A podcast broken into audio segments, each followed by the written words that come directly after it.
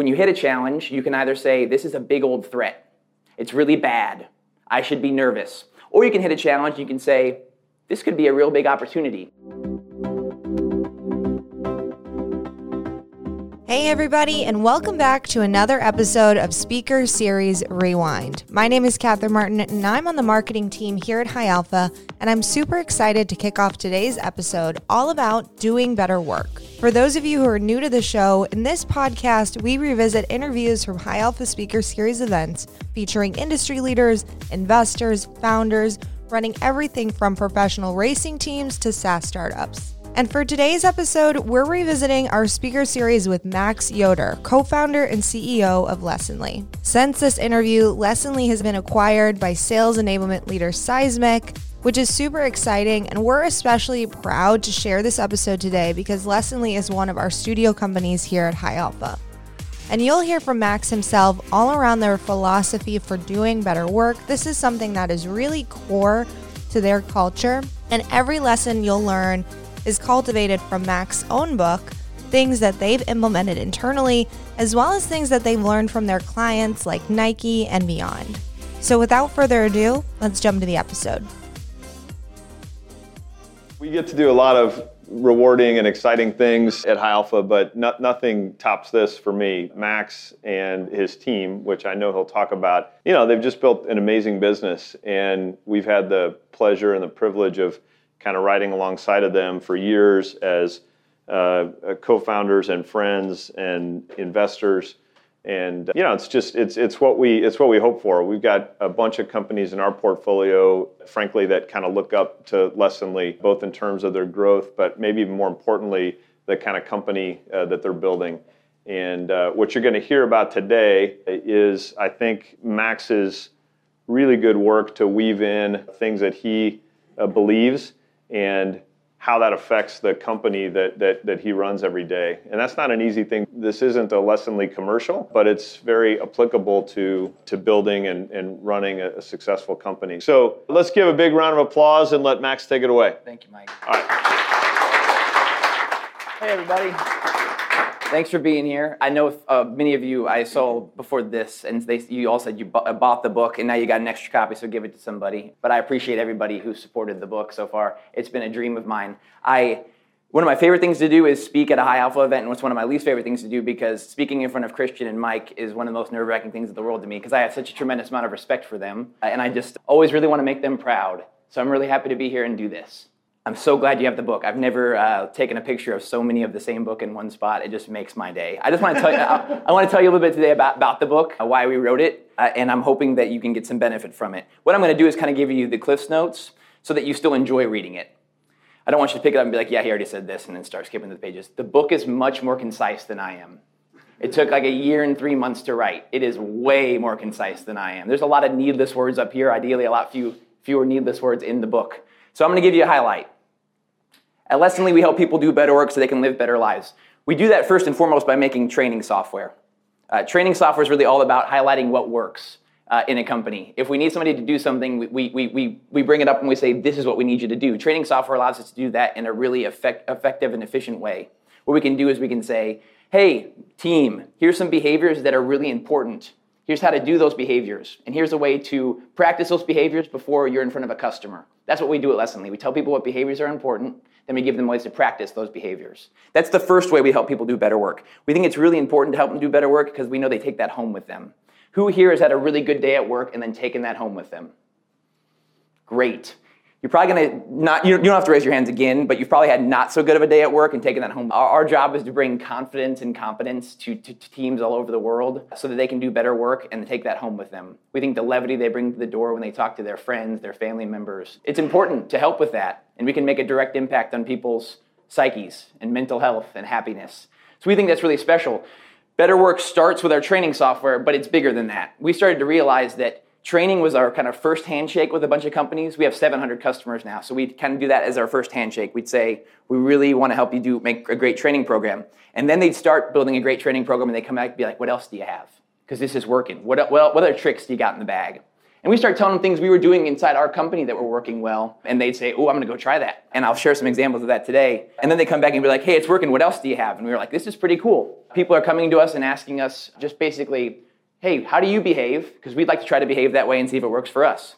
This book is really just a way of us encapsulating ways that we think everybody should behave on a team. It's my personal opinion, but I've seen a lot of them work. I've seen all of them work. Everybody on a team creates an energy and this book is all about kind of breaking down what are really great behaviors for any given teammate. So I'm going to walk you through them today. What we looked for when we were writing this book, about a year and three months ago, Kyle Lacey, who's in the back of the room, said, Hey, you should write a book. I said, Great, what do you want me to write it about? And he said, You'll figure it out, which is very nerve wracking. The first couple versions of Do Better Work were not very good, and many, many chapters we wrote were not very good. We put the good ones in the book we tried to figure out what was better work built on. And so we looked around our team and said, what are the behaviors that lead to progress? We looked in our software and we said, what are the things we've learned about building great software and just creating clarity in companies? We looked at our customers. Nike's a customer of ours. We said, what have we learned from the people that we work with?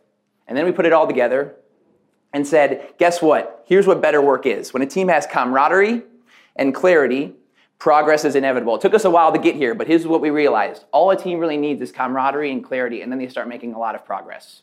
This whole book is rooted around building camaraderie, creating clarity, so that we can make more progress. Camaraderie is all about mutual trust and respect. If you do not have mutual trust and respect with your teammates, it's very, very difficult to, to be vulnerable. It's very, very difficult to collaborate. But when a team has mutual trust and respect, what it usually looks like is one teammate wants for another teammate the same things they want for themselves. We're rooting for one another just like we're rooting for our own progress. Camaraderie is a beautiful thing. When you feel it on a team, people are less worried about how they look and more worried about doing great work. Clarity is the next thing. When people join together and they feel that unity, they need to know what they're after and they're probably going to get there. If you have a clear goal, an attainable goal uh, that we're all aligned around, and you have camaraderie, we're going to make a lot of progress. So this book's all about saying how do we create camaraderie, how do we create clarity, and how do we make a lot of progress. So now we're going to open up the book and talk about a few things that are inside it. And I'm going to try to be brief here today because I think the Q&A is going to be, be the part where we kind of unpack the most interesting stuff. But I'm going to take you through these chapters now. The first chapter is about being vulnerable. This is kind of the foundational element that makes for a great. It's been my experience that a lot of us believe we have to be really good at everything and we get really embarrassed when we're not. It doesn't create for a great teammate when people come in and they posture about what they know and what they don't know. What does make for a great teammate is somebody comes in and goes, I know I know some things and I know I don't know others. All of us come together and we say, I know I know some things and I know I don't know others. And we say, What do you know?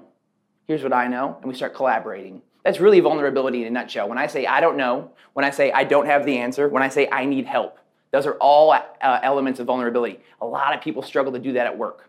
And here's why they struggle to do it. They think leaders are supposed to know the answer. And I don't mean leaders as in managers. Anybody on the team can be a leader. You're a leader through moral authority or hierarchical authority or both. Moral authority, moral authority means people just look up to you and want to, and want to follow you. Hierarchical authority is they feel like they have to because you're their boss. Anybody in here can be a leader because moral authority is open for anyone. A lot of us believe that leaders know the answer. We kind of have the Steve Jobs mentality of, man, that guy just seemed to get it. He just seemed to know. He didn't seem to need much help. That is bogus. He needed a lot of help. He had thousands of people helping him every day. You are not expected to know the answer. Instead, I think you are expected to learn the answer. It's a big difference in just one word. Leaders know the answer to leaders learn the answer. When leaders learn the answer, they can ask any question they want. They can explore all they want, and when they hit a roadblock, they can go, I'm not sure, but let me go try to figure it out. That sort of behavior trickles down. And when I say trickles down, I mean it inspires anybody who looks up to that leader. If the leader is allowed to say, I don't know, so are they.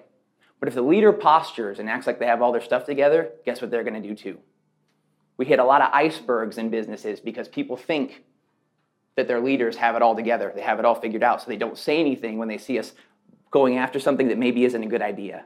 Have you ever done something at work, uh, or ever, ever seen somebody do something at work and gone, man, that's not a very good idea, and not said it to them? that happens a lot. That's not, that's not really a teammate, but often that be, people don't speak up because they feel like the person who is saying that this is the thing we're going to do isn't being vulnerable enough for them to raise their hand. All of us need to open up and say, I don't know all the time. I don't have all the answers. I need help. We are all scared. I know every one of you is scared. There's somebody in your life and your family who freaks you out. Maybe you freak yourself out. But we walk into work and we act like we have it all together. We've got to cut that out. I don't mean we need to bring our drama to work. We just need to bring an open mind to work.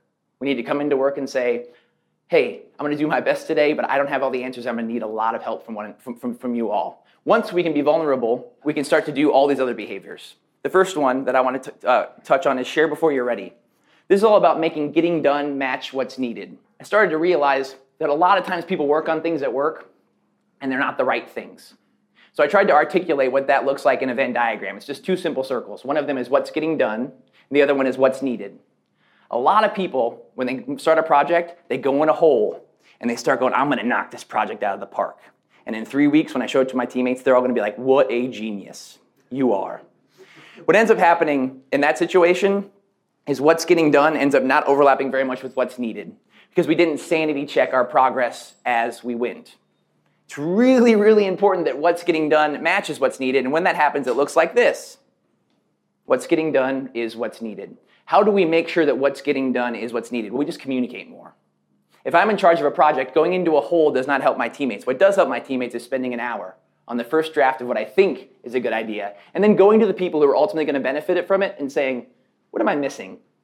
What do you love about this direction? And what am I missing? And what can I maybe not work on that I thought I needed to work on because I wasn't sure what to work on? And then the teammates go, This thing's great. I love this part. I don't think you need this other part.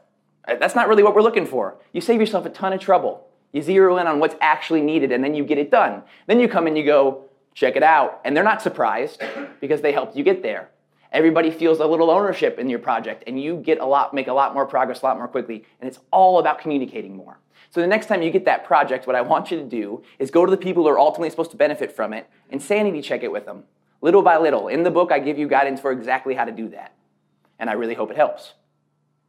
Next thing I want you to think about is looking for opportunity.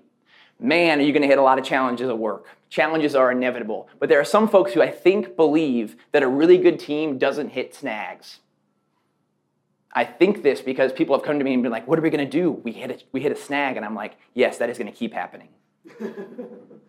it might happen on a daily basis. Because this is a tough thing we do uh, working in companies. And the world constantly changes around us, and people have all have different needs, and sometimes we're not going to do things correctly. Looking for opportunity is all about when challenges being inevitable, but the way we face them being a choice. When you hit a challenge, you can either say, This is a big old threat. It's really bad. I should be nervous. Or you can hit a challenge, you can say, This could be a real big opportunity. Some of our greatest outcomes at Lessonly have come in the face of challenge. Something has provoked us and forced us to think differently about a problem and come up with a new idea that actually we're better off because the challenge arrived. If we can short circuit our moment of this is really bad and go to how do I make this really good, we start making progress a lot faster. I, I write about Scott Dorsey in this chapter in particular because he's incredibly good at this. Conner is my business partner at Lessonly, and we come to him a lot and we go, It didn't work. The thing we were working on is not working. And he goes, Okay, what are alternatives? And we start whiteboarding out alternatives. He doesn't go, What the hell, guys? He goes, What are all alternatives? He gets pumped because he knows this is the name of the game. We hit a challenge, we got to do something about it. And he gives us a playbook for how to do it by saying, Let's start listing out all of our alternatives. We'll find the top three alternatives, then we'll pick our best one. Now we got a new plan. Every time he does that, my energy rebuilds. Every time he does that, I get back on the horse. I start riding again instead of being depressed and being sad. What I used to do was get up in a ball and go, oh my gosh, this is the worst thing ever. What I try to do now is talk through it and find the opportunity in the situation. Next up, ask clarifying questions. This is my first piece of poetry ever. To be sure you understand, ask for more, raise your hand. As we get older, we do not ask very many questions. To create clarity, we need to ask questions because there's this thing called the curse of knowledge. The curse of knowledge, uh, here, here's what it means it's a phenomenon that when I learn something, I start to believe everybody else has learned that thing too. Have you ever seen somebody behave in a way and go, why the heck do they do it that way? Because you've learned a different way, maybe a better way? They haven't. That's why they do it that way. You've learned something, it does not mean other people have. But it's really difficult to remember that. It's actually a bias. We, once we know something, it's tough to remember that not everybody else does. So what we tend to do is under explain because we think other people are on the same page as we are.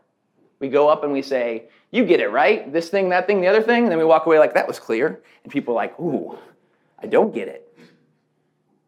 It's really important that, that, that, somebody in a leadership position, somebody who's saying, Is this clear, says, What did you hear? But it's also really important that you raise your hand and go, That didn't make sense to me. Or can you explain that one more time? Or what do you mean? Or what do you base that on? Really, really basic stuff. Every one of these things is really, really basic stuff that we don't do at all or very little, that we need to do more. The really cool thing about this is none of this is rocket science. It's just focusing on the fundamentals. And asking clarifying questions is something that we do when we're kids and we stop doing it when we get older. But the cool thing is, if you start asking more clarifying questions, you can start helping your teammates in a big way. You can be the brave one who makes sure everybody's on the same page.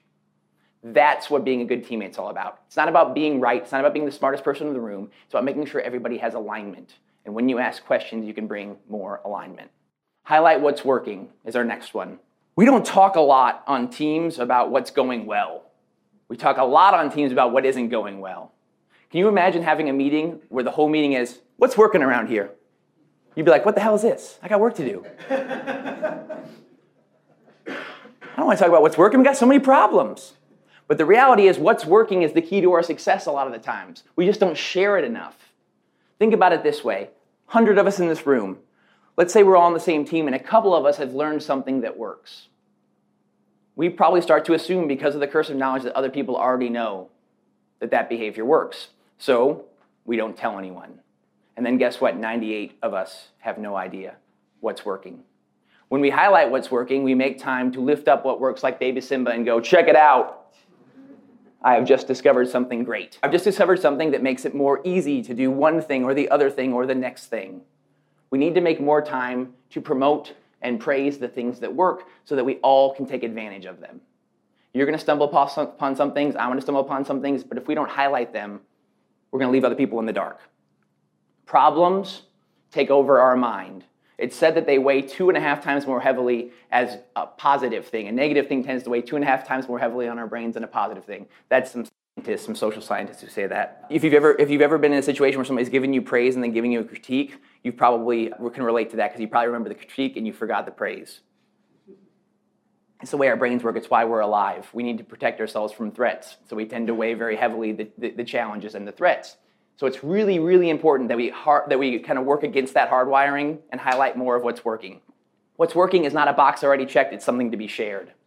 Have difficult conversations. I want us to turn conflict into compassion and progress. I grew up thinking that conflict was a net negative all the time. I grew up thinking if there was any signs of conflict, we were a dysfunctional family or we were dysfunctional friends. I hid from conflict. I was scared of conflict. What I realized over time is conflict is just information. It's all it is. It's just information that we can learn from or ignore. What do you tend to want to do with information? Learn from it, right? I want you to start thinking about conflict as something to learn from. We just aren't taught how to broach it.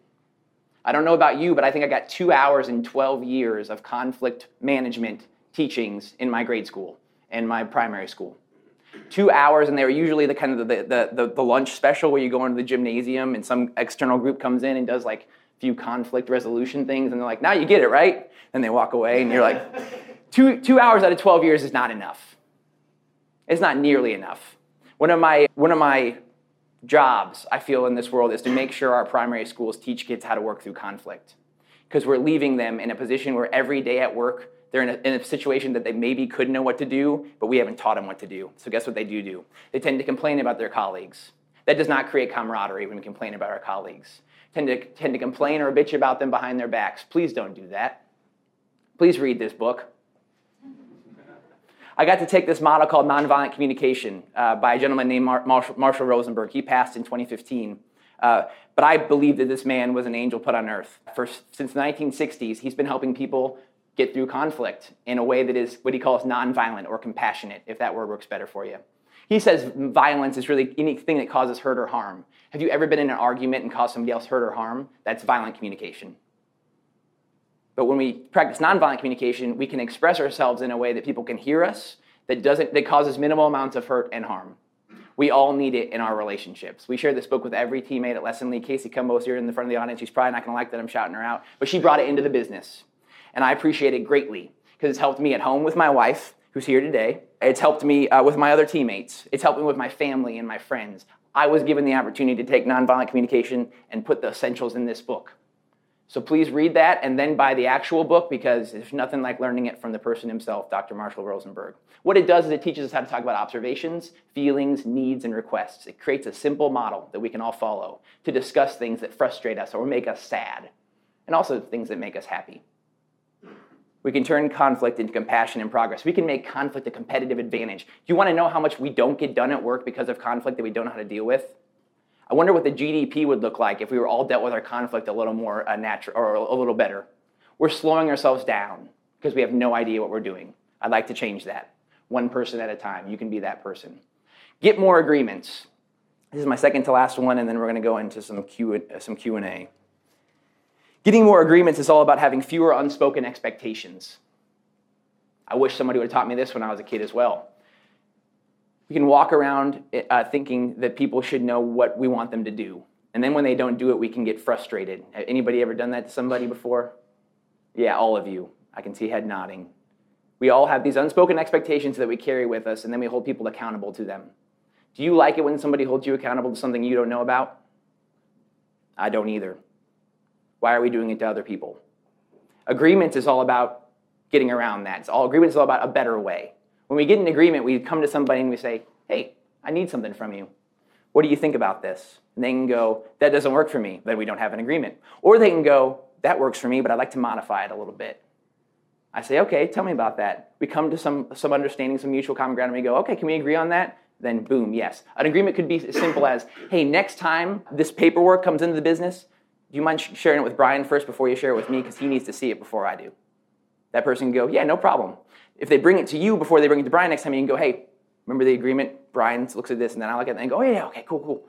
But if they keep doing it, you can be like, I'm frustrated. We had an agreement. We talked about this. This is the third time that this has happened, and I'm frustrated. What's going on? And then they go, oh, wait, you're right. We did have agreement, and I'm not following it, and I'm sorry. What it tends to happen otherwise is we just go, I'm mad at you, and the person's like, why? We didn't have an agreement in place. We can't do that to people. We need to have common ground. And when we have common ground to stand on, a lot of things get a lot better. So make time to agree on the behaviors you want to see. One thing that my wife did is she said, Wednesday nights, you take out the trash. Every other Thursday night, you take out the recycling. Do we have an agreement? I'll do all these other things. And I say, yes. When I break that agreement, I always feel very guilty. because we made an agreement.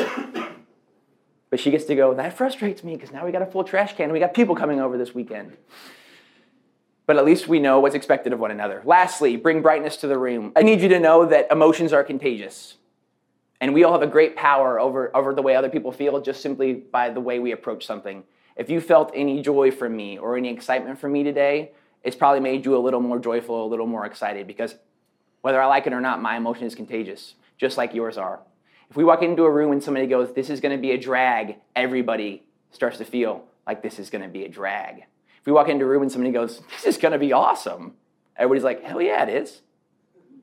What energy do you bring to a room is what this chapter is all about. And it doesn't have to be a physical room, it could be your Slack chat. But if you're a perennial downer, it's, it's, it's wearing on other people. And if you're perennial upper, you're giving other people energy. We all have this tremendous power to give or take energy from other people. What do you do with your power? The book looks like this. Inside, you got some stickers. At this point, I'd like to talk to Mr. Fitzgerald. That was excellent, Max. I've got a bunch of prepared questions, but I don't know if I'm going to use them because I took some notes while you were talking. Great. So we're going to kind of warm things up, and then we'll we'll turn over to the audience. Um, you know, one thing that, that strikes me, uh, Max, first of all, congratulations. I mean, seriously, I, I don't want to overlook that. This is a big accomplishment, and I know that you've actually been working on it for a long time. Yeah, thank you. I want to talk a little bit about the, the, the, process of writing the book and, and kind of tying into the business benefit. But, but the thing that occurred to me standing back there, listening to you speak and kind of looking at the audience is, man, if I worked at Lessonly, I could take this book and kind of roll right in to work and yeah. you know we've got this we, have got this language now we've got these concepts and, and some of the people are fortunate and do work at Lessonly. For a lot of the rest of us, right, organizationally, how does this you know, do I need to get this book and buy it for my manager? I mean, is it applicable, right, even if you don't work at Lessonly? Yeah, great question. So the in, in the introduction, there's a brief uh, paragraph that just says, "If you want to see it, be it." And the whole idea there is there's nothing you can do in this world that bring that influences other people other than your actions and the things that you uh, celebrate, the behaviors that you celebrate. So what are your behaviors and what are the behaviors that you celebrate? If you want to bring better work into your company, please do not uh, use the excuse of it just won't work at my team because it's on you to at least try. If you're summarily giving up before you try to take this stuff into your job, that's on you. But if you bring better work into your team, whether anybody else adopts it or not, doesn't matter. You are doing your job. Mm. That's with everything in life. I cannot tell you how many times I hear, I can't do that because of something else. It's like, oh, we all have these contingency plans. Once these people get their shit together, I'll get my shit together. you just got to start getting your shit together. And when I say if you want to see it, be it, what I mean is you motivate and inspire people with your actions. Hmm. So act a certain way. And guess what? It'll start to permeate. And if it doesn't start to permeate, at least you did the right thing. And maybe it'll tell you that you should be at a different job. yeah. If people aren't picking up on like, hey, I'm trying just trying to highlight what works because it's really important that we all know what works, maybe get out of there.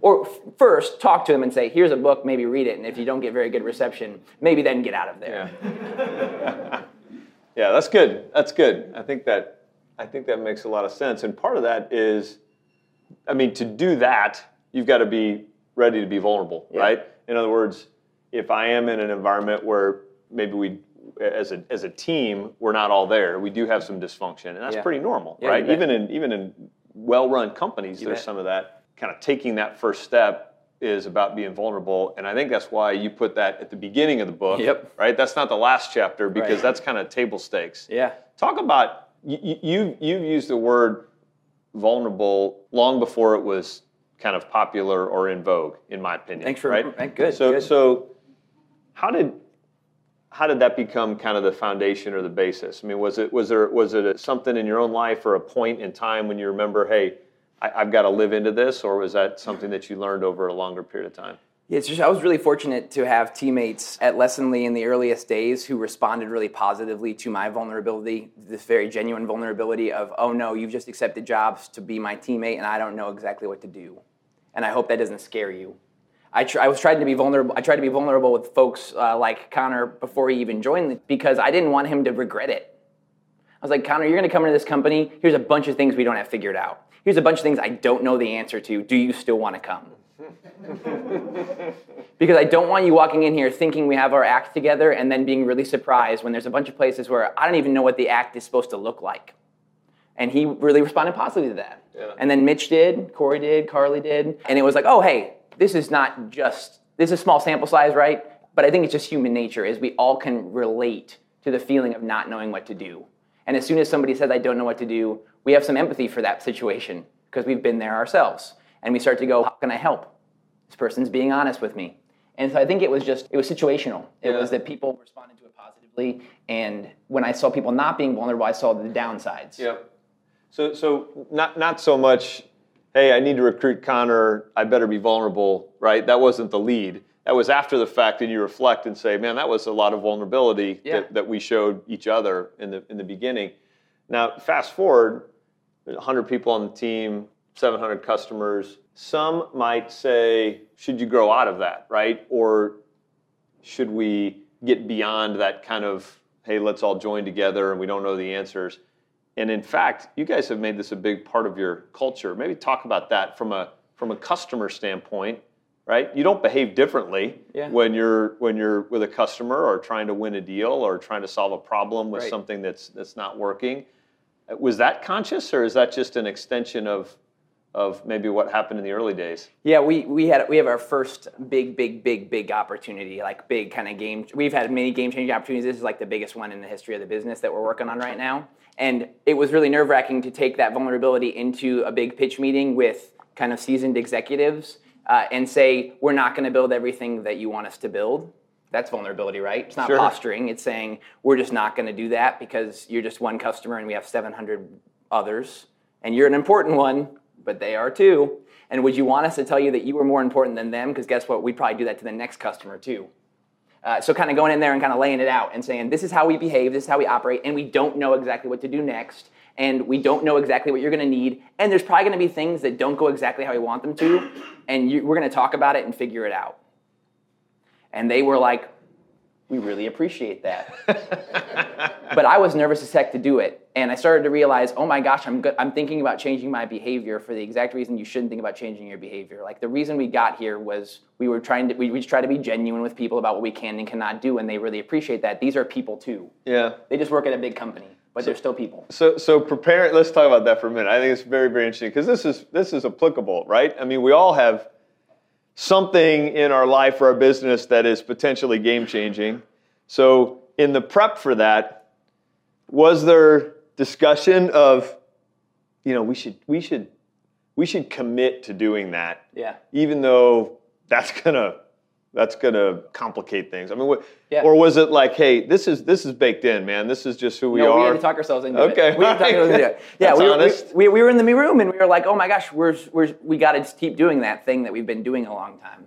yeah. And what should we say here? We know what to say here. Yeah. Which is, we're not sure yet. We're going to need to get some more information from you. Yeah. We're going to figure it out. It's not that we don't have faith in ourselves. Right. It's that we haven't met you yet, Mr. and Mrs. Customer. We don't know everything that you need. We don't want to guess and assume, and you probably don't want somebody guessing and assuming. Yeah, yeah, that's good. That's good. And people get the opposite 90% of the time. Yes. So it's kind of like conflict being a competitive advantage. Vulnerability is a competitive advantage. People are like, oh, this is different. Yeah. And that's what you want to be, yeah, right? Yeah, I, I, I think so. I think so. Let's kind of stay on the on the on the the business tip here. You're the CEO of a high growth company that's raised capital that employs you know a bunch of people.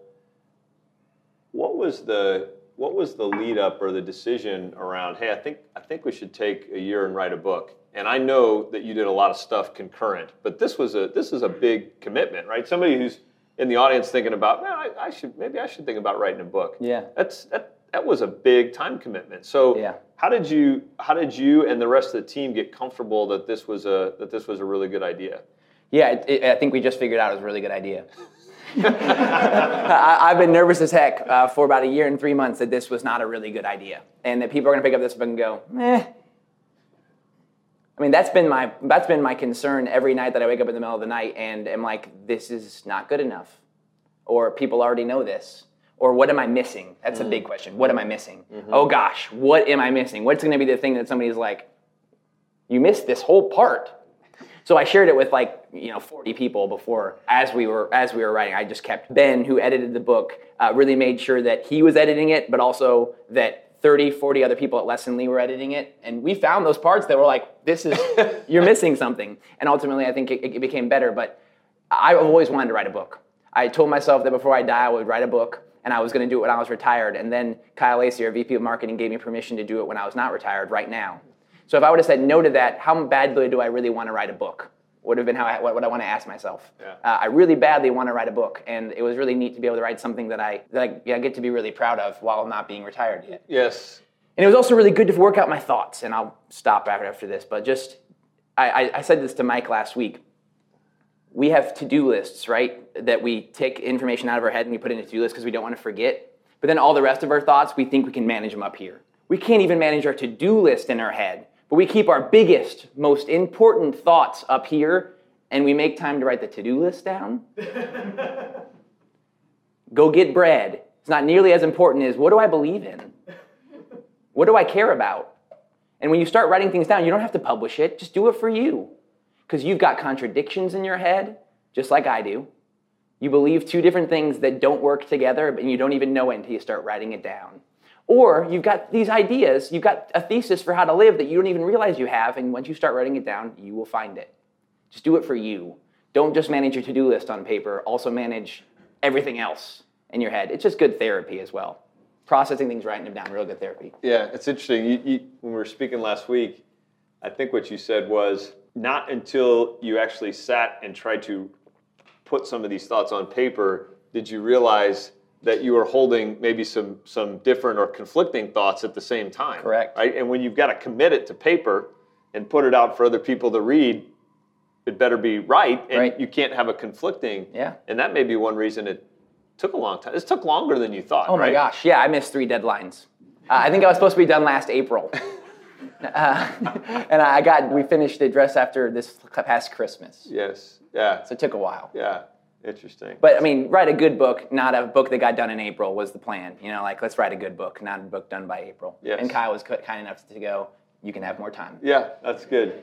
Good decision, Kyle. Good decision. Thank you. So the other thing that I love about this book, I I find myself buying business books because I'm like, wow, I'm, I'm in business. It looks like a good book. I should I should read that. I have a stack of them, and often I will get about 80, 90 pages in, and it will seem as if the book is kind of repeating itself, right? Yeah. That I think publishers, which you chose not to do, we'll Yeah. talk about that, want 300 pages, Yeah. right? So they can charge 30 bucks or whatever That's it is. right. What, what what other decisions went into this? I mean, you you you've got a 100-page book, right? Which which I really enjoyed and I think encompasses all the all the stuff that you wanted to talk about. You chose not to use a publisher, you chose to write it yourself. You had people on the team do the illustrations. Talk a little bit about that process. What other things did you consider? How you wound up with this? Yeah, so you can uh, go to a, a- publisher and they'll kind of do soup to nuts, everything that you need. Uh, you'll, you'll write, but they'll tell you what they want you to write, which is kind of would kind of be frustrating because it's supposed to be, you know, my beliefs, not the publisher's beliefs. But they can kind of do all the all the illustrations, all of the design, all of the editing, and that's that's cool. We had a team of folks who were really excited about doing that, and I'm really glad that we we did so because I think everybody stretched and grew in that way. So we did the whole thing. Uh, or you can do kind of a middle ground where you write everything and then there's third parties like Idea Press, a great company that will do the binding of the books, We'll do the editing of the books, we'll kind of do the middle part. When we went to a publisher, do you want to talk about that now? Yeah, yeah, I'm just yeah. Yeah, yes. when we went to a publisher and they were like, hey, it's like the worst venture capital deal in the world. They're like, you pay us a bunch of money, we'll own the copyright, and then we'll pay you maybe 30% if we sell something. But but guess what? We'll try to get you in Barnes and Noble. We'll try. Because didn't make- everybody goes to Barnes and Yes, Noble. right, right. That was that was that, that was their big pitch. But the thing that I really got stuck on wasn't that the deal was so bad. It was they said you have to write forty to sixty. That the deal was bad because nobody knows who I am. So if somebody knows who you are, you can probably get a better deal. I didn't have that benefit, so they were like, "Pay us, and we'll publish your book." It's like, ooh, that just doesn't feel right.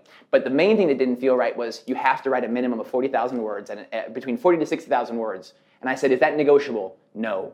Why is that not negotiable? Well, Max, the book isn't thick enough, we can't sell it for twenty-seven dollars a copy. It's like you want me to. Uh, this book's fifteen thousand words. They wanted me to write two times, more than two times, almost three times this book as a minimum, so they could sell it for twenty-seven bucks a copy. Not so it could be a great book. So they could sell it for twenty-seven dollars a copy. So we just didn't go that route. And I'm sure other publishers do things differently. We didn't go to that many of them, but we were just like, let's just do this ourselves. And it was great because we have creative creative control. If you're thinking about writing a book, the advice that I was given uh, by a woman who's had a number one New York Times bestseller knows what she's doing is write it yourself, publish it yourself, or at least get it to the manuscript stage where you've written the whole thing, then send it out to publishers. Don't send it out to publishers when you're still in the idea stage because you will think you're aligned about what you're working on. Next thing you know, you sign the contract. They're like, we want to take this a different direction. And at that point, you have to. So write the manuscript and then send it out. And then you have at least can ensure alignment around the content. Yeah, that's good. That's good. Okay, two other things, and then we'll we'll we'll we'll dive into some questions. One is Mr. Lacey may deserve credit for this, but you seem to have struck a really good balance. You know, from what I can tell in the three days that the book's been out. This is authentic Max, right? It gives you a, a, a platform, right, to to to help the business. Yeah. And then, you know, this little bookmark, which is in there, share your favorite takeaways, use the hashtag do better work. That's good for you, good Yeah. for the book, good for Lessonly. Join the Better Work movement and get the weekly note, Yep. right, which was uh, kind of foundational for the material in the book. And then, you know, attend the Yellowship conference and get some get get a, get a discount. So, how did you and Kyle and the team kind of talk about what I know was important to you, which is that this book both be authentic and be helpful to the business? I mean, how Yeah. conscious were these decisions? Yeah, I got to give all credit to the marketing team Ben, Anna, Kyle, Helen, Zach. Uh, so many folks who were like, we're going to put this in, we, we want to have, uh, that's a bookmark. You know, we want to have a nice, cool bookmark, but we also want to tell people what we need from them. Because it's really important that everybody helps us get this book out if they're interested in it. If you read it and you're inspired by it and you want more people to do better work and you're kind of tired of people being frustrated at their jobs or frustrated at home, because all of these things that I did not say this, they all apply to home as well. That was kind of the cool overlap that we found is these are just behaviors about relationships. Everything I talked about is just behaviors about relationships. When you highlight what's working to your spouse or your friend, you're strengthening that relationship. You're like, you know what I love about you? I love that you do this and that and the other thing. That person loves that, loves to hear that, right? That's a relationship builder. You know what I love about this team? We do this thing, that thing, the other thing. It's the same, same stuff. So anyhow, we got to uh, kind of we got to write the book we wanted to write. We get to share it with other people. They get to help us share it with other people. But the main thing I, I did, have not said yet that I think is, is important is this book was first and foremost to make sure that all of our team had alignment, really strong alignment. If we were able to do that, it was worth the time we'd have 3,900 extra copies if that, if that was all we ever did. But that was first and foremost the goal is just team alignment. And if so, writing from the perspective of how do I make sure our team, my teammates know the behaviors that I need them to, to, to, to engage in. If, if that helps our teammates, it's probably gonna help other teams. Was, was the idea. So it can kind of start creating cascading effect. Yeah. And then yeah, we got just a great marketing team. I mean, I can't tell you how many shout outs they get every week because they think of stuff like that. Yeah, yeah, that's good. That's really good. And I was thinking about this too this is, uh, if, if I were a new employee at Lessonly, and I, there'll be 40 or 50 of them this year, right? This is a pretty cool way to onboard Yeah. and get acclimated. Yeah. I mean, it tells a, tells a good amount about how things work at Lessonly. Yeah, you'll get that before you start. Yeah, yeah, very cool. Okay, so one, you covered a lot of this in your talk, but the one thing I wondered, Max, if you could elaborate on, because you, you've, you've shared this with me before, this idea of anti-fragility, right? Maybe talk to the group a little bit I'm about glad. that. Yeah, I'm so glad you mentioned that. There's this gentleman named Nassim Taleb, and he coined this term anti-fragile. Steve Grassi, one of my teammates, actually told me about the book, and so I, I got the book, and I was just blown away. The guy is uh, kind of a difficult read, not because he, he just kind of goes on tangents, but it's worth reading. Anti-fragility, the concept is we have words for fragile things and robust things, but we don't have words for things that gain from stress or disorder or chaos. And that's what anti-fragile is. So let me give you some definitions. A fragile thing is like a vase. If I drop it once, I might get lucky and it doesn't break, but if I drop it twice, it's probably gonna break. Fragile things do not gain from stress. They should be kept away from stress. Robust things, like a metal pipe, I can drop it or not drop it and it doesn't get any better or worse. So it doesn't gain from the stress, it just stays the same. Anti-fragile things like our muscles or our antibodies, they gain from stress. If I get a little shot of something in my arm that makes sure I don't get sick later, what's happening is I'm getting a little dose of something stressful in my body and it helps my body prepare and grow and, and get better. Think about it like this. If I, maybe the most I can lift, let's just call it 100 pounds. If I lift 100 pounds today, guess what happens? Tomorrow, my muscles allow me to lift 105 pounds. I never have lifted 105 pounds, but my muscles grow back stronger once I stress them a little bit. So the idea of anti-fragility is some things gain from stress and disorder, and most of those things are biological or system-based. So think about you. Uh, I talk about anti-fragile relationships in this book because mo- a lot of us have fragile relationships. We come into stressful situations with our friends and our family members, and we don't talk about them, and it creates uh, a decay over time. It creates a fragility over time because now we know if we bring up that thing that we've been holding back for six years, it's probably not going to make a relationship stronger. So anti-fragility is about kind of tackling that conflict, tackling that stress, and talking it through it. What ends up happening then is we know one another better, we understand one another better, we can relate to one another better, and we're stronger. Think about your stronger relationships. You're able to be candid with those mm-hmm. people. You create anti-fragility. So anti-fragile, fra- fra- anti-fragile is just a, basically a whole new way of looking at the world. Some things gain from stress. You are one of them. Do not avoid stress in your life. Put yourself in situations of stress. What you want to do though is find acute stress, not chronic stress. Big, big, big distinction. Chronic stress is that commute that's 50 minutes a day, ho- there and back, that maybe drives you crazy. If you have that in your life, you want to try to get that out of your life because chronic stress breaks you down over time. Acute stress is like me doing that rep at the gym of 100 pounds and then getting jacked. Uh, it's only right, it's only in that moment that I stress and then I rest. So think of acute stress as there's stress and then there's rest and, and rebuild period and then stress, rest, rebuild period. We all need that in our lives. You've had it at work and when you've had it at work, you've gotten better at work. That's really good. It's interesting. It kind of occurred to me as you were telling that story. You've got a lot of readers at Lessonly. I mean, you've referenced two or three times Yeah. a chapter in the book, a concept. Is that something we screen for at Lessonly to make sure people are, are readers? I, No, that's a great idea. Uh, that's a great idea. I, I, I'm uh, yeah, I'm a believer. I, Megan Jarvis pointed out to me, uh, she's our director of talent, that for for most for the first 12 to 16 years of our schooling, we're given a syllabus, and then all of a sudden we graduate and there's no more syllabus, Hmm. so we're not told what to read, and so we tend to just be like, "Where's my next syllabus from our from our from from our jobs?" You know, Right. we're like, "Develop me." Right, right. My, for 16 years, I've been developed. Keep developing me. But once we graduate, it's our jobs to develop ourselves, and I see no better way than reading don't watch documentaries. You're not developing yourself the same way. There's so much more dense. I mean, you can watch documentaries, but there's but, but read books. Read books because here's why. You know how many times I edited those chapters? Yeah. Like 17. Like each one, making sure I dial it in. When something goes through a publishing process, there's a high chance that it was thoughtful, that it was thought about, and you can you can convey a lot of information really succinctly in a book. Read books. If you feel like you're not growing right now, I have the ticket a library card and you will learn a heck of a lot find things that interest you read the heck out of them but we i just there's not a lot of reading Uh, there's not enough reading in my in Yeah. my opinion Yeah. so the folks who come to me at work and say i'm not developing i said what did you read last Right. Good. Yeah, that's good. and that's probably why they're like well i haven't read in a while i'm like i figured it out That's good. All right, excellent. This is really good. We're going to get Max a Sharpie, and he has agreed to stay up here and uh, sign some books. Will this be the first ever? yeah uh, this will be like- the first Yeah. and, and i don't have a great signature so but thanks everybody yeah, for today. please help me thank Max. Thanks, Max.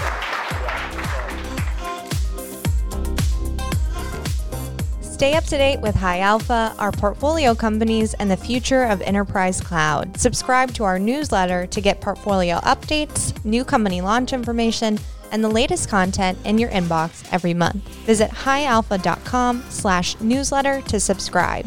That's highalpha.com slash newsletter.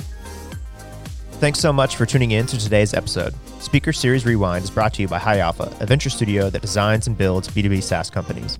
If you're a fan of the show, leave us a rating on Apple Podcasts or wherever you listen. You can also subscribe or find additional content at highalpha.com slash podcast. We'd really appreciate any reviews, it'll help us reach more awesome people like you. Catch you next time.